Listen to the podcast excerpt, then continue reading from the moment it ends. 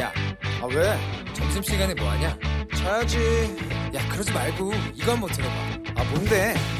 지금 당장 라디오를 켜봐 나른한 오후 깨울 시사 토크쇼 모두가 즐길 수 있고 함께하는 시간 유쾌하고도 신나는 시사 토크쇼 오태훈의 시사본부.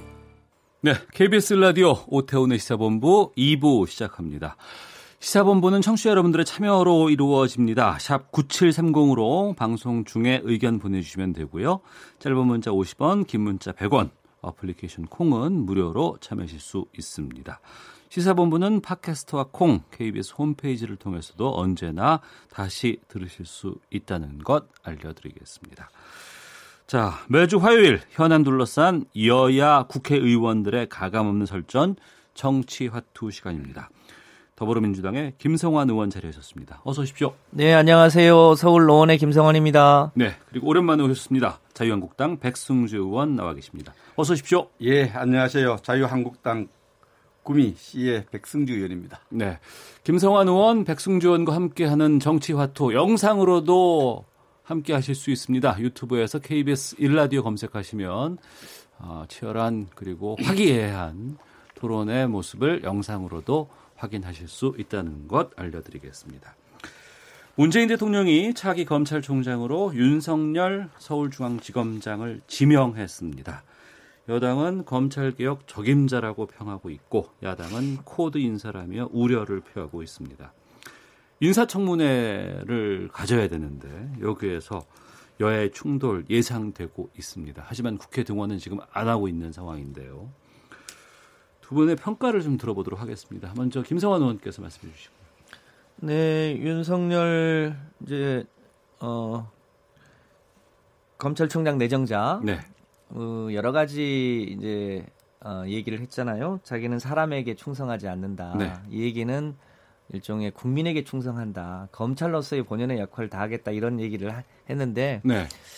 우리 국민들 사이에 법에 대한 감정이 있습니다. 그 헌법에는 모든 국민은 법 앞에 평등하다라고 되어 있는데 사실상 유전 무죄요 무전 유죄라는 생각을 늘 가지고 있잖아요. 네. 대체로 국민들이 윤석열 검찰총장 내정자에 대해서 긍정적인 생각들을 지금 네티즌들은 많이 보내고 있는데 그게 아마 드디어 대한민국도 사법정의가 실현되는 상징적 인사 아니냐 이런 의견인 것 같습니다. 네. 뭐그 자유한국당에서는 일부 비판이 있긴 한데 어, 윤석열 어, 내정자가 어, 참여정부 초반에도 안희정 어, 당시 노무현 대통령 오른팔을 구속시키고 어, 그때 어, 강금원 노무현 대통령의 최대 후원자도 구속을 시켰잖아요. 그게 직권 말이 아니라 정권 초에 구속을 시켰거든요. 아 윤석열 당시 검사가 이거 진두지휘했어요? 그랬습니다. 당시 이제 실무 어. 검사였죠. 예 예. 그러니까 어 문재인 정부 들어와서 무슨 이제 검찰로서 역할을 한 게 아니라 그 이전부터 했고요.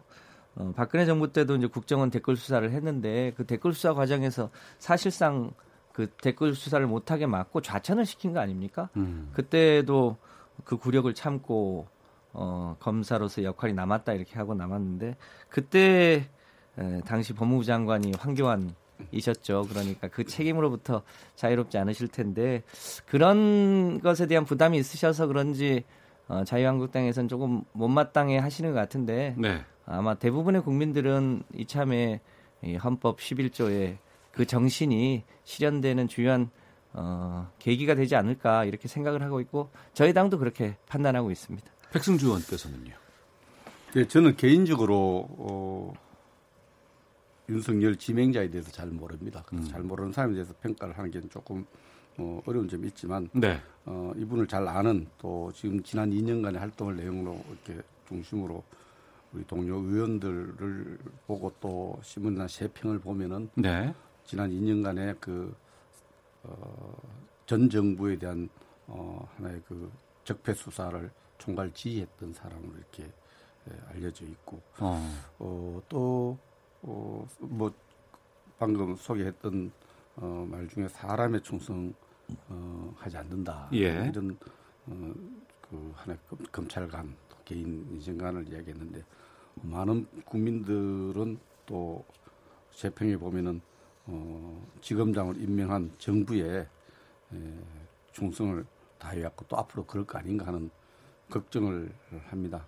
전체적으로 어, 내정자에 대한 국민의 어떤 평가 이보다는 어, 내정자의 지난 2년 활동에 대한 네. 대통령의 평가가 음. 음, 어, 내정으로 연결돼서 이렇게 보고요. 어, 저는 이렇게 생각합니다. 치열하게 우리가 인사 검증을 청문을 통해서 당 차원에서 어, 하고 네. 또 어, 어, 할 것입니다. 하는데 뭐 적폐 수사에 그 축적된 기술을 가지고 새 정부가 들어서 새로운 적폐가 많이 쌓였거든요. 음. 그 새로운 적폐에 대한 철저한 만약에 임명되는 새로운 적폐에 대한 수사도 어, 잘해줄 것을 기대합니다. 네. 그, 그 부분 연장해서 좀 질문을 드리면 어, 지금 국회 등원이 지금 안 되고 있는 상황이잖아요. 어, 그러면 인사청문회를 열기 위해서는 국회로 이제 복귀가 돼야 되는데 지금 나경원 원내대표 같은 경우에는 국회 복귀 가능성을 시사했다 이렇게 지금 기사가 나오고 있는데 오늘 아침 9시부터 1시간여 어, 동안 우리가 정책 의원 총회를 했습니다. 예. 어, 추가 경정 예산의 불법성과 또 편성의 문제점에 대해서 저희들 어, 의원들 전체가 모여서 하는 자리에서 어, 나경원 원내대표가 어, 윤석열 내정자에 대해서 철저하게 인사 검증을 하겠다 청문회를 통해서 네. 그 청문회라는 게 국회가 참가하는 거죠. 그렇죠. 그런 부분에 대해서 청문회 에, 검찰총장 청문회를 철저히 하겠다는 어, 나경원 원내대표의 발언을 근거로 예. 어, 국회에 참석할 것 같다는 이런 어, 기사가 나오고 있어요 지금. 예. 그 기사는 좀 오보성이다 이렇게 봅니다. 어. 예, 청문회에 참가하겠다는 철저하게 청문회에서 검증하겠다는 주장하고 예. 어, 지금의 여러 가지 국회의 정상화 개헌을 위한 요구 조건이 충족돼 들어가겠다는 거는 완전히 다른 거거든요. 어. 근데 기사가 이제 좀 어, 검찰총장 내정자에 대한 인사청문회 철저하겠다는 이야기를 곧 국회에 들어갈 듯 이래가 기사를 뽑았던데 예. 인터넷판에 보니까 아, 그냥 좀 다릅니다. 그러면 거기서 그 백승주 의원님께서 지금 말씀하신 것을 종합해 본다 그러면 기사화해서 종합해 본다 그러면 인사청문회는 들어가고 그 외의 것들은 다시 보이콧할 수도 있는 것인지 아니면 인사청- 아직 결정이 안 난 것인지. 인사청문회는 정부가 이제 청문회 자료를 보내주면 저한 20일 정도 시간 있죠. 그 예, 청문회 예. 준비하고 아, 그 그렇죠. 동안에 어, 저희 의원총회에서도 그런 이야기합니다만 좀 더 여야 원내 대표들이 치열하게 음. 어, 물밑 대하든 어, 네. 또 여러 가지 뭐 정상적인 어, 협상을 어, 어, 하겠다고 해서 또 협상을 하도록 하고 있기 때문에 20일 사이에 음. 좀저 여당이 민주당이 어, 국회 정상화에 적극 협조 해줄 걸 기대합니다. 네. 민주당이 협조하면 잘 안 되겠습니까? 어. 민주당이 기- 협상 협조할 해줄 것을 기대한다고 말씀해 주시는데요. 네, 저희가 협조할 게 있으면 당연히 뭐 적극 협조를 해야겠죠. 근데 기왕에 어, 검찰총장 인사청문회는 이제 관심이 많습니다만 이미 국세청장 인사청문 요청을 국회에 보내놓은 지가 꽤 됐습니다. 예. 어, 6월 23일이면 인사청문은 20일 내에 하게 되어 있잖아요. 예, 예. 23일이면 마감입니다. 어. 그러니까 기왕에 어, 인사청문회를 적극적으로 하실 거면 국세청장 청문회부터 어, 참여해서 함께하면 좋겠다는 생각입니다. 뭐 아시는 대로 어제 어, 자유한국당을 제외한 여야 사당이 어, 일종의 이제 국회 소집 요구서를 내놓은 상태잖아요. 일종의 개문 발차를 한 건데요. 음. 어, 그 청문회가 됐든 아닌 다른 이유가 됐든 어, 자유한국당이 어, 적극적으로 어, 참여해서 국회를 정상화하면 좋겠다 싶고요. 당장 뭐 불편하면 부분적으로라도 정상화해서 인사청문회도 하고 그 경제청문회 하시자고 했는데 그 경제청문회와 관련된 본회의를 열어서 그 청문과 같은 수준으로 질의를 하시거나 상임위를 열어서 하시거나 얼마든지 할 수 있지 않습니까? 그렇게 하시면서 어 여러 가지 민생 법안이랄지 추경 문제도 같이 전향적으로 처리해 주시면 감사하겠습니다. 관련해서 저희가 할 수 있는 도리는 최선을 다해서 하겠습니다. 네, 백승주 의원님. 지금 이제 어, 국회가 이제 소집은 된 거죠. 예. 기회가 된 건데 어, 그것도 좀 국회에 있는 사람들, 국민들, 언론도 다 알지 않습니까? 그 자유한국당 제 1야당이 안 들어온 가운데 개를 해도 개문 발차를 했다고 하는데 본회의가 진행될 수 없거든요. 본회의가 예. 진행될 수 없는 그런 상황인데 결국 우리 압박하는 건데 이것도 좀 협상을 좀 더 진지하게 음. 해야 되는데 압박의 수단으로 어, 또 군소락한 표현이 또 기분 상할지 모르지만 자, 군소 정당들이 이제 공동으로 얘를 소집한 상황에 있습니다. 그 우리 당이 지금 그 국회 정상화의 조건으로 굉장히 이제 압축돼 갖고 경제 청문회 하자는 거거든요. 예. 난 이건 오히려 여당이 좀 하자고 했으면 좋겠어 민주당이. 아 경제 청문회를 당리 당략을 떠나서 예. 민주당 뭐 우리 자유한국당을 떠나서 민심은요. 제가 주말마다 어, 그 주민들을 만나지만 경제가 엉망입니다. 음. 특히 민생 경제가 엉망이에요. 이런 부분에 대해서 그러면 민생 경제 살려 추경을 하기 전에 경제 정책이 뭐가 잘못되고 2년째 지났으니까 잘잘못을 전체적으로 한번 종합 진단을 한번 하고 거기에 네. 따라 갖고 대책을 같이 여야가 청문회라는 게 꼭 실정을 지적하기 이야기보다 새로운 해결책을 찾기 위해서 어, 경제 관료들하고 여야 의원들이 맞대어서 좀 청문회에서 진단을 하고 종합 진단을 한번 하고 처방을 이렇게 하는 이 생산지 국회가 될 수 있는 게 경제 청문회라고 봅니다. 네. 물론 민주당 입장에서는 야, 청문회 하자 해놓고 실정만 경제 안 좋은 실정만 해서 어, 민주당과 정부를 골탕 먹이려고 하는 거 아니냐 이렇게 생각할 수 있겠죠. 그래서 이제 예민하게 또 거절하는 부분이 있는데 이걸 넘어서야 됩니다. 넘어서서 경제 청문회는 거절할 명분이 없어요. 네. 뭐 경제 관료들 경쟁지를 추진한 주체하고 국회가 머리를 맞대고 문제점을 찾고 해결책 찾아야 이 국민에 대한 봉사거든요. 국회가 음. 해야 될 어, 이 경제 청문회는 좀 더 역발상을 해서 역발상을 해서 이 신사협정을 맺어도 좋다고 생각합니다. 이 경제 정책의 어떤 시시비비를 가리고 지금 경제가 엉망입니다. 그 부분에 대해서 알겠습니다. 책임을 지고 가는 것이 아니라 실은 해법을 찾기 위한 청문회 뭐 적극적으로 응해줬으면 좋겠어요. 예. 더불어민주당의 김성환 네. 의원, 자유한국당의 백승주 의원과 정치와투 함께하고 있는데요. 7030번 쓰시는 분께서 윤석열 후보 저는 그다지 신선하지 않은 보은 인사라고 생각합니다라고 의견 보내주셨고 김정숙님은 사람에게 충성하지 않는다는 말은 검사로서 좋은 소신인 것 같습니다. 앞으로도 꼭 지켜가길 바랍니다라고 의견 보내주셨습니다. 국회 등원과 관련해서 저, 그 자유한국당에서는 경제청문회를 열어야 된다라고 지금 백승주 의원께서도 말씀해 주셨는데 여기에 대해서 김성환 의원님. 네, 국민들이 지금 자유한국당이 주장하는 경제 청문회가 무슨 의미인지 다 알고 계십니다. 최근에 리얼미터 여론조사를 보면 경제 청문회를 열어야 된다는 것에 대해서 반대하시는 분이 55.4%, 그 열어야 된다고 하시는 분이 30.9% 수준입니다. 그게 무슨 의미냐 하면 어 이게 저희가 최선을 다해서 우리 이인영 원내대표 지금 대표되고 당연히 운영위원장을 맡아야 되지만 아직도 국회가 정상화 안 돼서 운영위원장 취임도 못 하고 있잖아요. 최선을 다해서 어, 밥 사절 잘 사주는 누나하고 협상을 해보려고 했는데 처음에는 선거법 공수처법과 관련된 패스트트랙 태운 것과 관련해서 사과와 철회를 요청했고요. 예. 그 부분에 대해서 상당하게 의견 접근이 되니까 이제는 어, 사개특위 정개특위에서 표결 처리하지 마라는 음. 걸 가지고 어, 또 조건을 걸었고요. 그래서 그 부분에 대해서 우리 김정민 간사가 표결 처리를 하지 않겠다고 또 얘기를 하니까 그 다음에는 이제는 어, 선 청문회 후 추경 이렇게 요구 조건이 계속 바뀝니다. 네.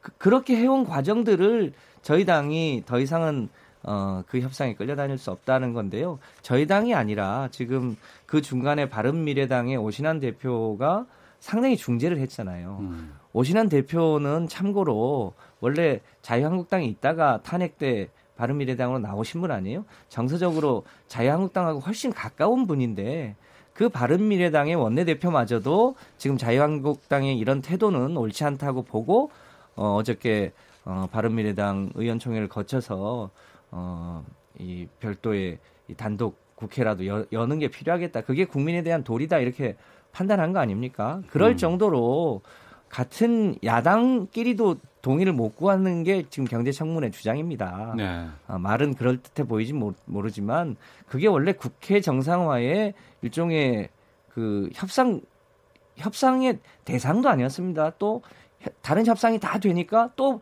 별도의 협상거리를 들고 와서 이거 안 해주면 안 된다. 또 그렇게 나오는 거라 일종의 거의 목리 수준에 가깝다 이렇게 봅니다. 네. 경제 청문회를 꼭 할 게 있으면 얼마든지 기존의 어, 본회의 대정부 질문이라든지 아니면 상임위를 열어서 얼마든지 그와 관련한 주장이나 내용을 할 수 있는 거잖아요. 근데 저희가 보기에는 이거는 어, 그야말로 총선용 정치 쇼를 하시려고 하는 거 아닌가. 그렇게밖에 어, 판단할 수 없습니다. 그, 그것을 국민들이 저는 어, 청문회 필요 없다고 이 다수의 여론이 그렇게.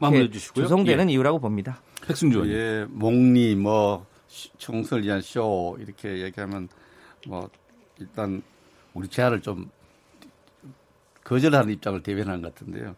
경제 청문회 그렇게 받아들일 여지는 있겠죠. 그렇게 이야기할 수도 있습니다. 그러나 지금 경제 청문회가 여당이 거절할 명분이 없다고 봅니다. 네. 경제가 어, 이, 물- 물론 뭐 경제 주체들이 장관, 시- 부총리 말 다르고 또 경제실장 말 다르고 대통령 말씀도 다른데 경제가 나쁜 건 현실이거든요. 그게 나쁘니까 추경 안 하면 경제가 못 살린다고 이야기하는 입장이라면 왜 추경을 할 수밖에 없는가에 대해서 경제 주체들을 불러놓고 여야가 한번 따져보자는데 왜 잘한 거 잘한 거로 얘기하면 되잖아요. 이, 이 부분에 대해서 오히려 어, 여당이 경제청문회는 어, 하자 해도 전혀 저가 문제 없다고 봐요. 경제청문회를 자꾸 목내 총, 물론 총선을 앞두고 또 여러 가지 선거를 앞두고 어느 정당인들 총선을 고려하지 않는 입장이 있겠어요. 그러나 경제청문회는 이거는 저는 여야를 넘어서서 대한민국을 위해서 지금 필요하다. 사면 초과에 빠져 있다 경제가. 네. 이렇게 진단 지금 세수 떨어지고 있죠. 수출 떨어지고 있죠.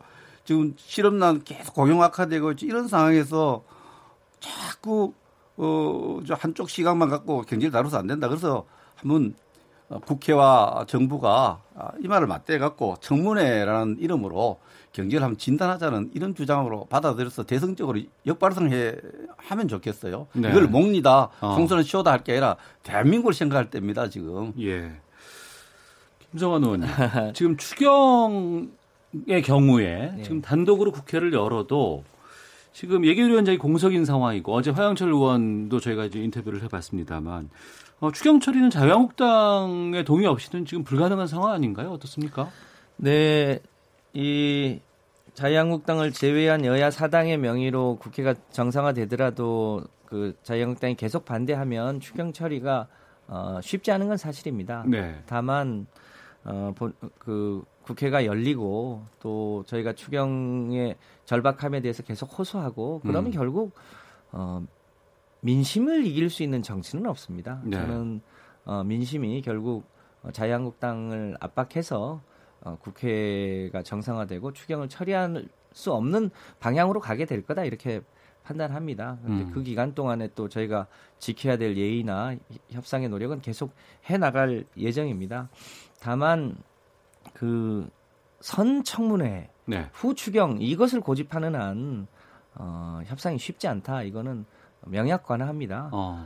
어, 그 구- 아까 백성주 의원님 말씀하신 대로 그 필요한 경제에 대한 여러 가지 주장이 있으면 어, 이제 추경을 하려면 예결위를 열어야 되지 않습니까? 네. 그 예결위의 이 질의 과정에서도 얼마든지 얘기할 수 있, 습니다 음. 지금 여러 가지 경제가 어려워지는 이유 중에 가장 큰게 어, 한국은 수출로 먹고 사는 나라인데 미국하고 중국에 수출하는 비중이 50% 아닙니까? 미국하고 중국이 지금 무역 전쟁을 하고 있어요. 네. 우리나라 반도체의 거의 50% 정도를 중국이 수입하는데 지금 무역 경쟁을 하니까 지금 이 수출 제1위 품목이 수출이 잘 안 된다는 거 아닙니까? 그 경제가 어려운 원인들이 뻔히 있는 겁니다. 이런 상황에 어, 대응하기 위해서 여러 가지 경기 하강 국면을 고려한 어, 이제 경기 부양책이라든지 미세먼지 문제라든지 사- 강원도 산불 문제라든지 포항 지진 등등의 어, 추경안의 내용이 있는데 그걸 가지고 무슨 경제청문회를 열고 난 다음에야 한다고 하는 것 자체가 좀 어거지에 가까운 거 아닌가 싶습니다. 아, 알겠습니다. 3399님, 청문회가 급한가요? 경제를 생각한다면 경제 살리는 추경을 더 서두르는 게 좋을 것 같습니다. 8942님, 경제 지표가 곳곳에서 안 좋다고 나오고 있습니다.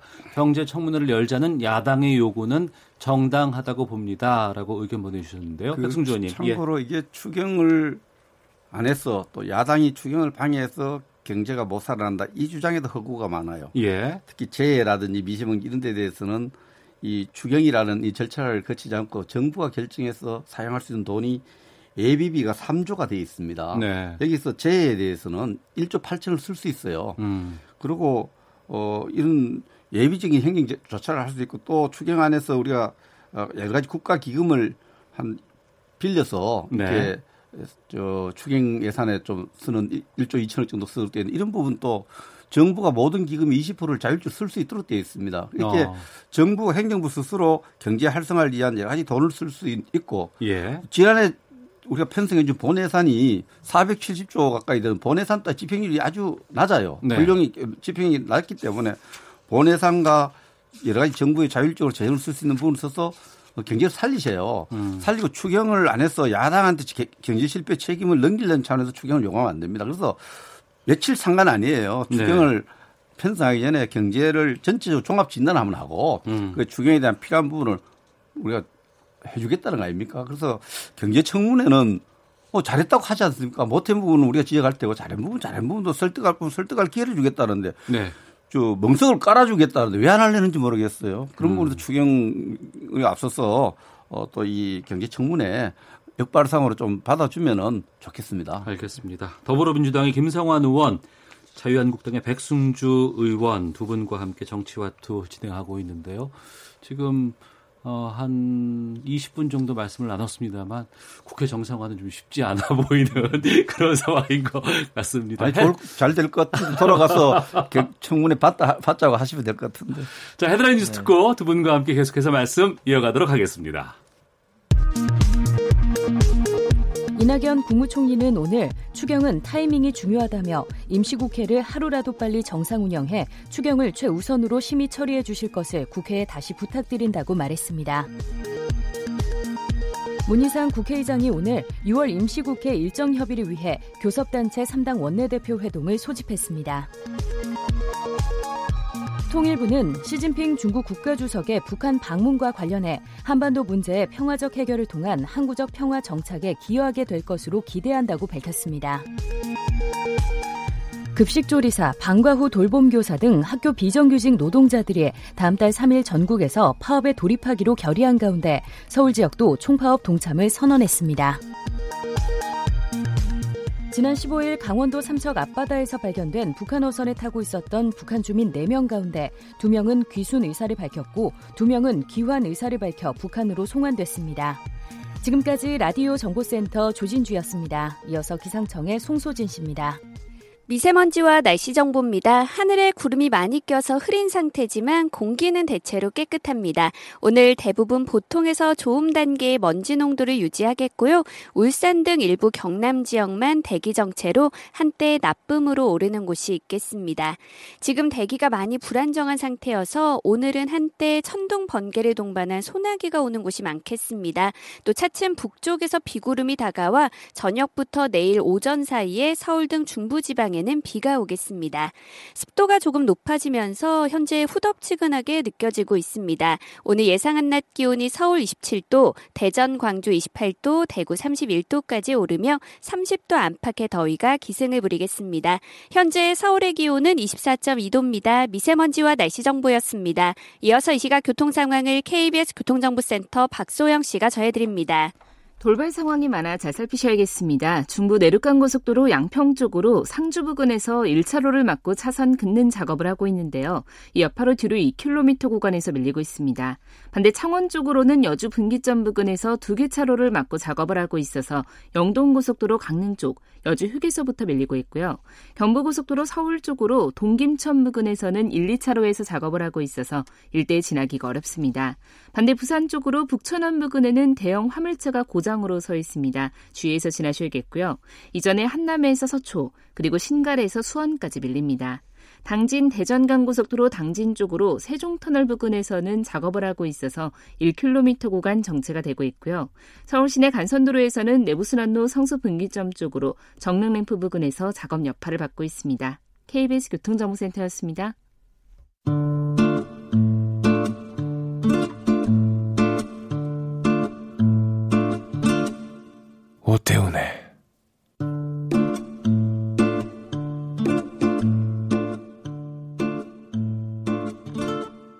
시사본부. 네, 1시 30분 막 지났습니다. 더불어민주당의 김성환 의원, 자유한국당의 백승주 의원과 함께하고 있습니다. 정치화투. 영상으로도 보실 수 있는데요. 유튜브에서 KBS 일라디오 검색하시면 저희 지금 함께 방송하는 모습 영상으로 확인하실 수 있습니다. 오전에 속보가 나와서 거기에 대해서 좀 말씀 듣고 계속해서 이어가도록 하겠습니다. 목포 부동산 투기 의혹을 받고 있는 손혜원 의원을 검찰에 불구속 기소하겠다는 뉴스가 나왔습니다. 목포시청 관계자로부터 도시재생 사업이 포함된 보안자를 취득했고 이를 이용해서 부동산을 구매한 혐의를 받고 있습니다. 손 의원의 주장과는 좀 배치되는 내용이 나와서 수사 결과에 아, 그 재판 결과에 또 주목이 되고 있는데 여기에 대해서 김성환 의원님 먼저 말씀해 주시죠. 네, 자세한 내용은 좀 살펴봐야 되겠습니다만 그 손혜원 의원 건 문제가 터졌을 때도 대체로는 부동산 투기는 아닌 것 같다. 왜냐하면 어, 투기 목적이면 강남의 땅을 사지 무슨 목포의 땅을 사겠냐. 네. 어, 손혜원 의원은 목포 구도심을 살리려고 어, 하는 게 그 본질 아니냐. 다만 이해관계는 충돌할 수 있다. 왜냐하면 상임위 소속이 거기였고 네. 그 관련한 어, 질이나 이 과정에서 어, 소위 이해관계로 이제 정보를 취득하거나 이럴 소지들이 있기 때문에 이참에 그 이해관계 의 충돌을 방지할 수 있는 제도를 좀 만들자 여기까지 갔다가 또 흐지부지 돼 있지 않습니까? 네. 어, 자세한 내용이 나와 봐야 되겠습니다만 어, 이 기회에 그 이해 충돌을 방지할 수 있는 제도도 좀 확실하게 하고 또 더 본질적으로는 그 쇠락하는 목포의 구도심이 실제로 어, 살아날 수 있도록 하는 게 본질에 가깝기 때문에 네. 그게 잘 되었으면 좋겠다고 생각합니다. 백승주 의원님.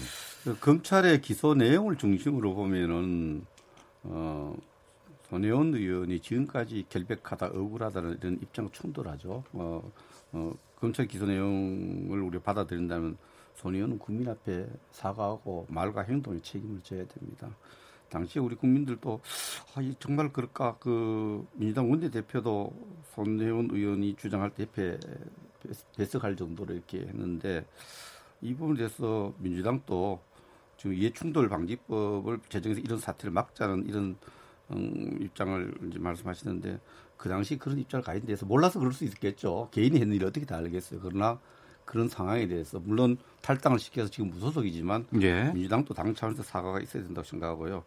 어, 개인의 비리 차원이냐 관련 기관의 어떤 어, 잘 네트워킹이 된 권력형 비리냐 이 부분에 대해서 검찰의 어떤 추가적이고 심층적인 어, 살펴보는 것, 다 이런 것이 계속돼야 된다고 생각하는데 이게 저는 상상이 좀 잘 안 가요. 예. 어, 어, 국회의원이 개인이 획득한 정보를 갖고 부동산 투기를 했다. 이것은 이해 충돌로만 다루기에는 어, 또 그 우리 국민들이 수긍할 수 없을 거예요. 굉장히 어, 권력형 비리 쪽에 초점이 가지 않나 이렇게 봅니다. 음. 그러나 일단 이건 뭐 기소 단계니까 네, 또 네. 관련인들이 여러 가지 추가적인 어떤 진술과 조사가 진행되니까. 그 검찰에서 불구속 기소를 했고 이 다툼은 재판 과정에서 이제 드러나게 되겠죠. 결과에 따라서.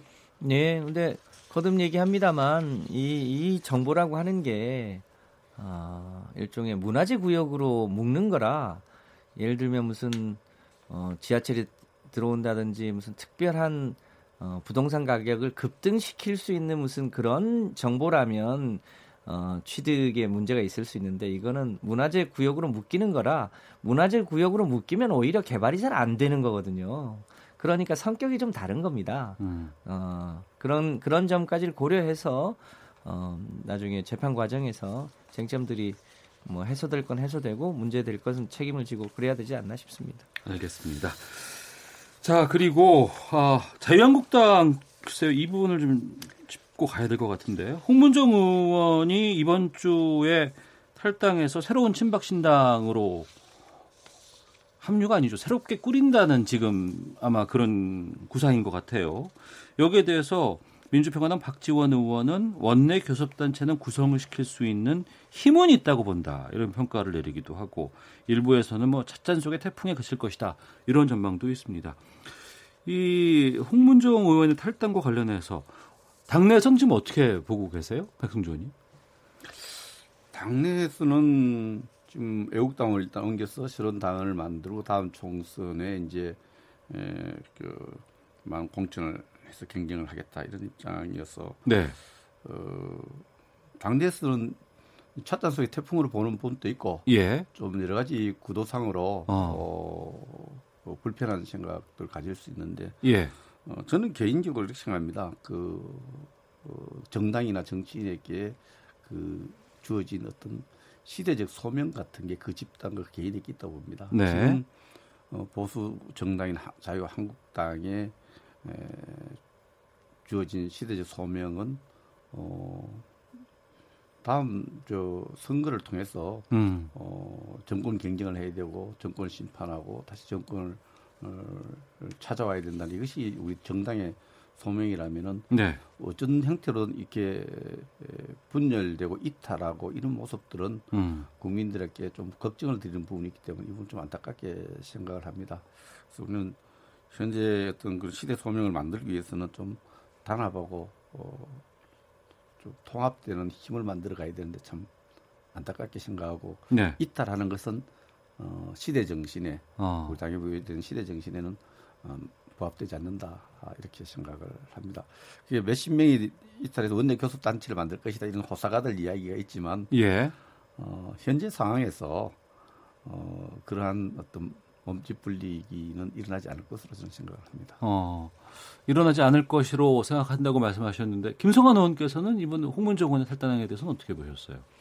글쎄요, 어, 뭐 다른, 다른 당 얘기라 저희가 함부로 얘기하기는 어렵겠습니다만, 어, 지금 그 소위 태극기 에, 세력이라고 대표되는 이제 대한민국의 약간 극우적 성향의 모임들이 여전히 굉장히 크게 자리를 잡고 있는 거 아닙니까? 그 세력을 대표하는 이제 조원진 대표와 또 홍문종 어, 의원이 이제 그쪽으로 결합을 하는 건데 어, 이 과정에 자유한국당의 소위 정책적, 정치적 좌표를 어디로 가져가느냐 이게 굉장히 중요한 문제라고 보여집니다. 그 동안은 어, 이제 그쪽 태극기 세력을 태극기 세력이라고 표현되는 집토끼를 잡느라고 매 오른쪽으로 갔다가 다시 좀 중도로 가려고 하니까 뭐 이제 당내 반발도 있고 그런 거 아닙니까? 이제 그런 가운데 소위 어 박근혜 전 대통령의 탄핵 문제를 어떻게 바라볼 거냐 또 어, 건전한 보수로 가기 위해서 자유한국당이 어떻게 하려고 하느냐에 따라서 어, 탈당 규모가 더 늘어날 수도 있고 뭐 아닐 수도 있고 그럴 텐데요.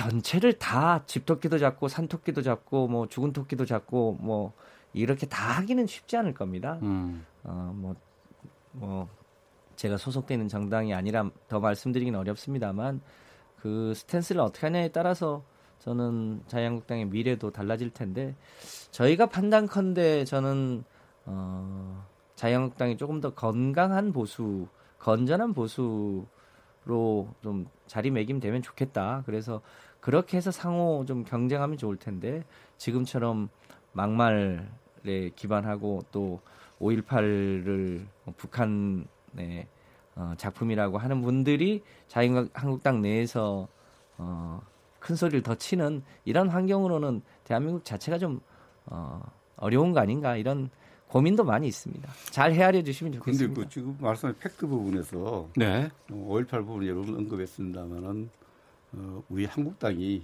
민주화 운동을 성격을 규정했고 그렇게 실수를 한 분들이 큰 소리 치는 분위기 아닙니다. 음. 그분들이 징계도 받았고요. 징계도 진행 중에 있고 예. 어, 또 막말 부분에 대해서도 프레임이 갇혀 그런데 사실 막말은 제가 볼 때 민주당 사람들이 더 많이 했는데 우리가 많이 했는 것처럼 돼 있는 게 이게 좀 억울해요. 억울, 억울한 부분이 있는데 어쨌든 예, 예. 뭐, 어, 우리, 에, 좀 저는 이렇게 생각합니다. 이게 정치를 시- 저도 뭐 한지 얼마 안 됩니다만은 항상 눈앞에 이제 이익이 어른거릴 때 있죠. 정치 이익이 어른거릴 때는 음. 무엇이 옳은가를 생각한다는 게 견사사이라는 말을 어, 제가 존경하는 안중근 의사가 자주 쓴 말인데 네. 어, 지금 한국 당에서 이제 어, 분열을 하고 있다고 의심받는 분들은 어, 좀 이렇게 어, 어, 눈앞의 정치적 이익보다는 좀 음, 무엇이 옳고 무엇이 시대 정신인가를 좀 음. 저도 생각을 해야 되고 네. 생각해야 되지 않겠느냐. 정치하는 분들이 항상 좀 긴 안목에서 긴 어. 호흡으로 정의를 생각했던 생각합니다. 예. 백순주 의원께서 이제 그 경북 구미가 지역구시기 때문에 그렇습니다. 그래서 이 질문을 좀 드려야 될 것 같아요. 홍문정 의원이 그 노코뉴스와 인터뷰에서 TK 영남 민심이 한국당이 아닌 태극기 신당을 지지하고 있다라고 얘기를 하셔서 여기에 대해서 상당히 좀 힘을 받고 있는 것이 아닌가라고 또 생각을 하시는 것 같은데. 근데 제가 지난 주말에도 이제 구미가 사는 500여 명 이상의 시, 민들을 만났는데 네. 의외로 오태훈의 시사본부 듣는 사람도 많았어요. 유튜브라든가 라디오 언론 매체 뭐 종편 보는 사람이 되게 많아서 저보다가 더 예. 홍문정 의원 탈당한 거에 대해서 어떻게 생각하느냐 그렇게 음. 어 그렇게 묻는 분들이 많았어요. 많은 예. 분들이 그분들이 이제 대다수는 야 음. 단합해야 되는데 통합해야 되는데 그러면 됐냐 왜 그러느냐 이렇게 예, 말씀하시는 분도 많고 예. 또 박근혜 대통령님 언제 좀 좀 영어의 몸에서 좀 풀릴 수 있는 이런 말씀 많은데 대부분의 제가 만난 분들은 어, 단합하고 통합해야 된다. 왜 음. 그러냐? 네, 네. 이런 지금 상황에서는 책망하는 분들이 좀 많았다는 구미 민심을 제가 말씀드립니다. 어. 근데 이제 그 김성환 의원님. 네. 이 패스트 트랙으로 지정된 선거제 개편안 있지 않습니까? 네. 이게 이제 준연동제 비례대표제가 포함이 되어 있는데 네. 이것 때문에 이제 그 지역을 기반으로 한 소수 정당이 좀 유리하지 않을까? 이것에 기반을 해서 친박 신당이 나올 것이 아닌가라는 지적들도 나오고 있거든요. 어떻게 보시는지요? 네, 그러니까 연동형 비례대표제는 그 우리 사회가 이제 갈수록 세계적으로도 그렇습니다만 어 정치적으로 다원화되고 있잖아요. 네. 그 다원화되고 있는 게 어, 국회 의석으로 반영이 되고 있지 않는 것을 어, 막자는 취지를 가지고 있습니다. 이제 그런 차원에서 그 소수이지만 어, 예를 들면 녹색당이라든지 뭐 이런 여러 여러 가치를 갖고 있는 정당들이 출연할 수 있는 어 뭐랄까 소지가 있는 거죠. 네. 그런 차원에서 어 지금 대한애국당 내지는 뭐 신공화당도 만약에 그런 연동형 비례대표제가 도입이 된다면 어, 의석수를 가질 수 있다는 게 충분히 가능한 얘기 아니겠습니까? 음. 저는 필요에 따라서는 네. 그런 좀 일종의 극우 보수도 필요하고 또 조금 더 건전한 보수도 필요하고 음. 어, 건전한 개혁 세력도 필요하고 또 좀 더 진보적인 세력도 필요하고 이런 세력들이 어, 국민 다수의 의사를 골고루 대표할 수 있는 체계가 어, 더 대의민주주의 체계에는 이론적으로 맞다. 그렇게 판단을 합니다. 저는 그 말씀에는 공감을 해요. 다원한 생각과 이론을 가진 사람들이 제도권, 국회로 예. 들어오는 거에 대해서는 뭐 저는 찬성하고 그렇게 가야 됩니다. 그러나 이것이 어, 하나의 그것을 위한 제도를 바꿔서는 안 되거든요. 음. 옷과 사람의 키 중에서 옷, 옷을 사람의 키에 맞춰야지 옷에다 사람 키를 맞출 수는 없잖아요. 네. 그것을 제도를 바꿔서 그렇게 가서는 안 된다는 생각을 하고 있습니다. 지금 전체적인 우리 정당의 어떤 여론의 흐름을 보면 여론조사 흐름을 보면 분명히 구심력이 양당제에 있습니다. 정권을 음. 교체한 양당제에 있기 때문에 이것을 다양한 정치자들이 노력해서 극복해야지 인위적으로 제도를 바꿔가지고 옷에다 사람 맞춘 식으로 해서 다당제를 만들어야겠다. 이거는 대단히 잘못된 발상이고 민의의 또 선거 원칙에 민주주의 원칙에 반하는 정책이라고 생각합니다. 알겠습니다. 자 더불어민주당의 김성환 의원, 자유한국당의 백승주 의원 두 분과 함께 정치화투 어, 여러 이야기들을 좀 다뤄봤습니다. 앞서서 김성환 의원께서 여론조사 인용을 해주셨는데요. 여덟 개 항목에 대한 정보가 없어서 통계학적으로 유의미하지 않다는 것 알려드리면서 마치도록 하겠습니다. 두 분 말씀 고맙습니다. 감사합니다. 예, 감사합니다.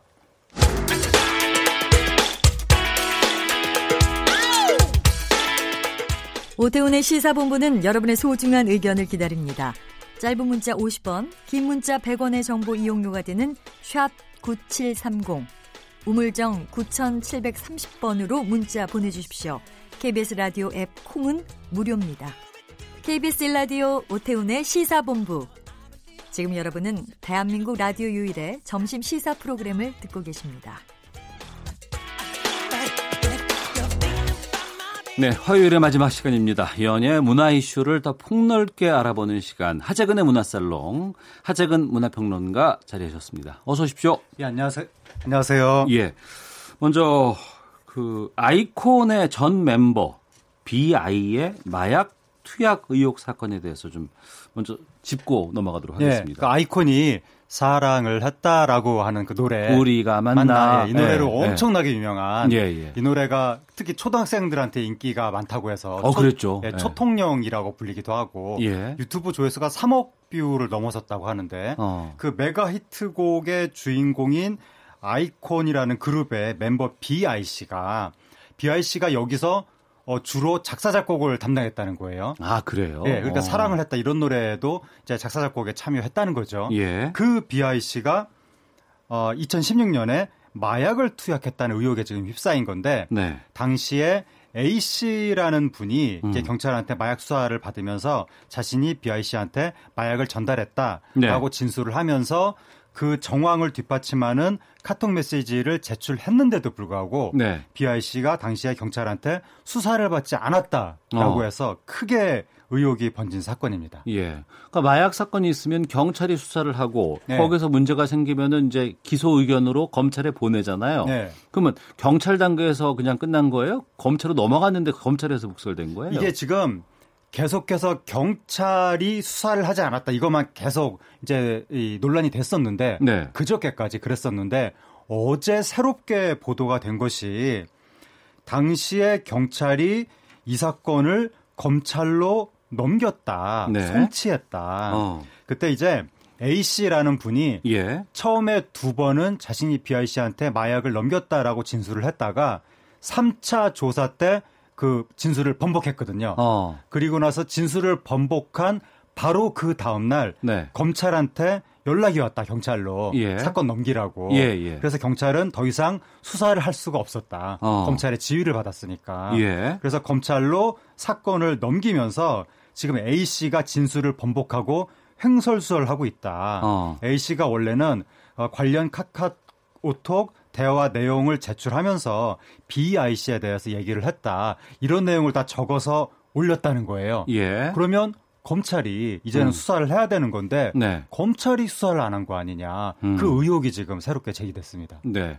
그러니까 이제 마약 투약 혐의를 받고 있는 사람이 한 명이 있고 네. 이 사람이 이제 경찰 수사나 이런 과정에서 BI도 했어 아니면 BI도 관계가 있어라는 진술이 같고 거기에 대해서 그러면 당연히 그쪽으로 수사가 확대가 돼야 되고 문- 네. 이게 진행이 돼야 되는데 예. 어느 단계인지는 확실치 않지만 예. 지금 이게 묻혀 있다는 상황 아닌 거예요. 예, 그러니까 어느 단계인지 확실치 않다는 게 일단 중요한데 네. 검찰에서는 제가 바- 방금 말씀드린 그 이야기, 음. 뭐 검찰이 송치를 요구했다 이런 것들 예. 지금 부인하고 있다고 하거든요. 어. 지금 진실 공방에 들어간 것 같고 예. 그러니까 한 가지 이상한 것은 최근에 일련의 사건들이 벌어졌었잖아요. 그 네. 정준영 씨 그 불법 촬영 사건, 네. 또 황하나 씨 마약 뭐저 아, 의혹 예, 예. 사건, 또 지금 이제 BI 씨 마약 의혹 사건 공통점이 경찰이 굉장히 비난을 받았다는 거거든요. 어. 초기에 제대로 수사를 하지, 하지 않았다라고 하면서. 예. 근데 이상한 게, 그러니까 모든 매체라든가 이 대중들이 다 경찰한테 이제 그 모든 초점을 맞추고 있는데 네. 계속해서 이상했던 게 뭐냐면 정준영 씨 사건을 경찰만 수사한 게 아니라 음. 당시에 검찰로 넘어가서 그 검찰은 정준영 씨 핸드폰을 확보했다는 얘기까지 있는데도 불구하고 검찰 수사 그 조사에서도 별다른 게 나오지 않았다는 거죠. 네. 황하나 씨 사건도 당연히 수사라는 게 경찰 혼자 하는 게 아니잖아요. 그렇죠. 검찰 단계로도 네. 넘어갔을 것이고 지금 이 BIC 사건도 결국 경찰 쪽에서는 검찰로 송치했다라고 좀 주장을 하는 건데 음. 이상하게 언론 매체도 그렇고 대중 여론이 왜 이렇게 경찰에만 집중하고 있을까? 네. 사실 경찰도 문제가 많겠지만 검찰도 우리가 좀 들여다 봐야 될 부분들이 있는 건데 어. 그 부분을 좀 우리가 생각해 봐야 될 것 같습니다. 예. 자, 그 부분도 뭐 따로 좀 짚어봐야 되는 시간이 아마 좀 있을 것 같고요, 조만간. 음, 저희가 오늘 그 문화살롱에서 다루고자 하는 부분은 이제 이 부분입니다. 이 아이콘도 YG 소속인가요? 그렇습니다. 어. 그러니까 최근에 YG 소속 가수들이 계속 불미스러운 일이 연루가 지금 되고 있고 네.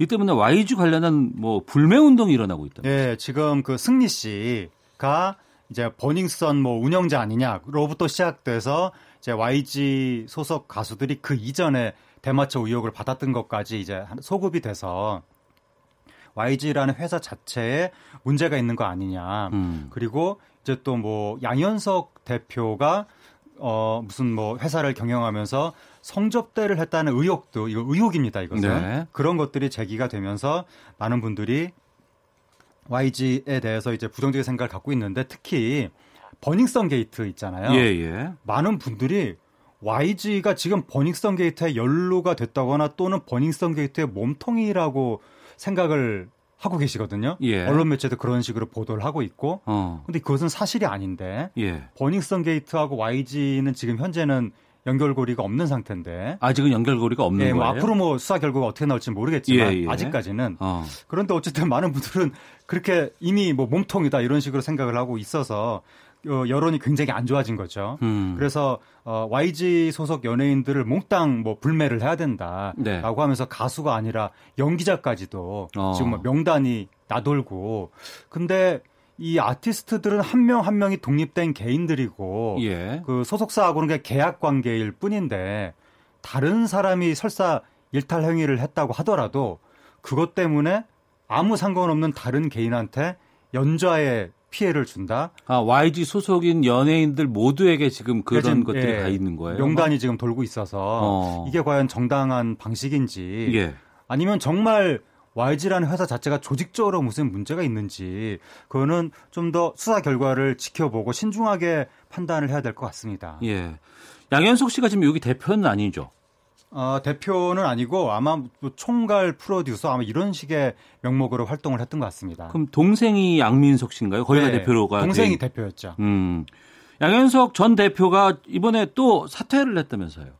어, 예, 이제 양현석 그 이제 프로 총괄 통상 프로듀서?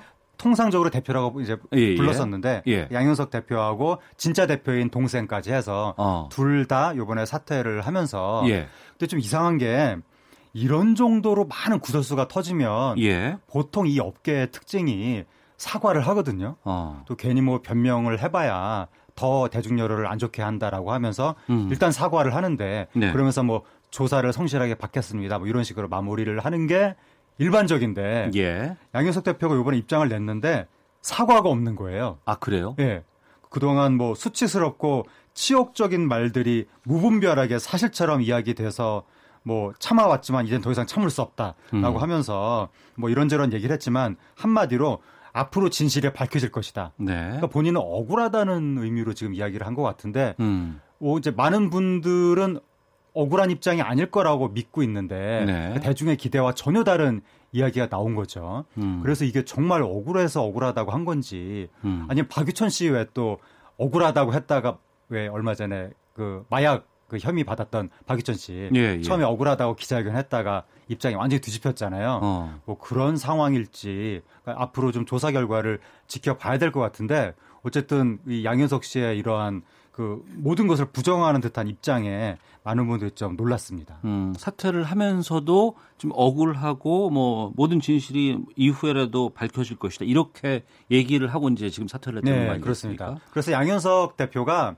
통상적으로 그 YG라는 회사의 음악 적인 부분을 다 총괄했다고 알려졌거든요. 예. 행정적인 경영은 이제 동생이 하고. 음. 근데 이제 YG에서 나오는 노래들이 우리나라 기존의 다른 개혁 그 대형 기획사에서 아이돌들이 부른 노래하고는 뭔가 확실하게 결이 다른 다른 성격의 노래들 계속해서 만들어 와서 네. 그게 한류의 경쟁력이 되고 어. 해외에서도 또 한국 그 케이팝을 바라보는 시선을 좋게 만드는데 굉장히 일조를 했는데 예. 그 양현석 씨가 만약에 음악적인 부분에서 완전히 손을 떼면 YG의 음악적인 색깔이 달라지는 건지 그것 좀 지켜봐야 될 것 같습니다. 가장 근본적인 궁금증은 이겁니다. 그러니까 YG에서 마약 사건이 어떻게든 연루가 돼 있는 사람들 가운데 특히 YG 쪽에서 마약 사건이 많이 터지고 있는 건 사실이잖아요. 네, 이건 사실인 거죠. 그렇죠. 그, 어. 그렇습니다. 근데 왜 여기서 이렇게 이 마약과 관련된 사건들이 터질까요? 그거를 알 수가 없는데 네. 일단 많은 네티즌들은 YG를 버닝썬 게이트의 몸통이라고 지목을 하면서 여기가 진짜 요 최근에 대학교에서 이제 이런저런 대자보가 붙었는데 YG를 비판하는 음. 뭐 강강 카르텔이라고 표현하기도 하고 그러니까 버닝썬 게이트에 성, 이 성범죄가 많았다는 거 아니에요. 그리고 또 뭐 마약 유통 뭐 이런 식으로 지금 비난을 하고 있거든요. 네. 그러니까 마약 집단이다. 그러니까 당연히 뭐 마약 사건 터지는 거 아니냐 이런 식으로 지금 뭐 비판을 하고 많은 분들이 단정을 짓고 있는데 뭐 그거는 조사를 해봐야 알 일이고 음. 지금 현재 추정을 할 수 있는 것은 YG가 다른 기획사들보다 훨씬 자율성을 강조한다고 알려졌거든요. 네. 그러니까 이, 이 뮤지션들이 자율적으로 이렇게 활동을 하다 보니까 뭔가 조금 걸러지지가 않는 거 아니냐. 음. 그리고 이제 다른 기획사들에 비해서 유독 YG가 미국식 팝문화, 미국의 흑인 음악 이걸 굉장히 강력하게 추정한다고 알려졌는데 네. 그러다 보니까 미국 팝 문화에는 사실은 이 약물 문화가 좀 있거든요. 음. 그런 점이 같이 좀 수입이 됐다거나 그런 부분에 대한 경각심이 굉장히 낮은 거 아니냐. 그리고 이게 어 윤리적으로는 사실은 별 문제가 없다고까지 생각을 할 수도 있겠다. 미국 팝문화에 굉장히 심취했다면. 네. 그리고 또 YG의 특징이 소속 뮤지션을 아이돌이라 하더라도 아티스트로 이제 키우는 경향이 있었는데 아티스트가 되다 보니까 자신의 좀 이렇게 뭐 표현력을 키우는 과정에서 좀 일탈하기도 하거든요. 어. 아티스트들의 경우에는 예, 예. 요번에 그 마약 혐의를 받은 BIC의 경우에도 그 본인이 음악 작업을 하면서 내가 천재가 되고 싶다 어. 이러면서 이제 마약을 찾았다는 메시지가 지금 공개가 됐는데 그런 것도 아티스트로서의 어떤 강박감 때문에 그런 일이 벌어졌던 것 같고 그러니까 이러한 식의 그 YG라는 회사의 특징이 뭐 영향을 미친 거 아니냐. 음. 그리고 또 양현석 대표부터가 클럽을 운영한다고 하니까 클럽 문화에 친숙한 것도 어쩌면 알게 모르게 약물하고 연관이 되는 어, 영향을 미쳤을 수도 있겠다. 뭐 이런 추정도 가능할 것 같습니다. 네. 추정은 가능할 수는 있겠습니다만 그럼에도 불구하고 뭐 마약이라든가 네. 뭐또 밀폐된 공간 안에서 여러 가지 뭐 약물 사용 이런 거는 범죄이기 때문에 그 용납할 네, 수는 일단 없는 조사 것이다. 결과를 지켜봐야죠. 알겠습니다. 자 그리고 대규모 홍콩 집회 현장에서 님을 위한 행진곡이 불려졌다 그래서 많은 분들이 또 관심을 갖고 있습니다. 언제 이 노래가 홍콩까지 간 거예요? 아 이게 1982년에 갔습니다. 홍콩으로요? 예, 홍콩의 기독 학생회 학생 대표가 예. 82년에 우리나라 왔다가 이 노래를 배워서 홍콩으로 가서 음. 전파시킨 거죠. 82년이면은 이 노래가 우리나라에서도 보편적으로 퍼지긴 쉽지 않은 노래였잖아요. 이 노래가 만들어진 게 82년이거든요. 아 그래요? 네, 바로 그 해. 어. 그러니까 이 노래가 82년에 윤상원 열사라고 예, 그 예. 광주 시민군 대변인을 했던 그 윤상원 열사의 영원 결혼식 그 노래로 만들어진 거거든요. 네. 당시에 이제 이 전두환 신군부가 워낙에 시민운동권을 탄압을 했기 때문에 아예 집회 시위를 할 수가 없는 거예요. 음. 모일 수가 없는 거예요. 네. 그래서 영원 결혼식을 한다. 뭐 일종의 장례식이다. 이런 걸 이제 빌미로 좀 모여볼까 어. 뭐 그런 식으로 했었는데 예. 그때 황석영 씨가 작사를 하고 그렇습니다. 이렇게 해서 이 노래를 만들었는데 만들자마자 어. 굉장히 이제 크게 어, 영향력을 미치게 됐는데 바로 홍콩 이어서 대만, 캄보디아, 태국 등등의 나라로 이 노래가 퍼져 갔다는 거죠. 알겠습니다. 여기까지 듣도록 하겠습니다. 문화평론가 하재근 씨와 함께했습니다. 고맙습니다. 감사합니다. 예, 시사본 마치겠습니다. 내일 뵙겠습니다. 안녕히 계십시오.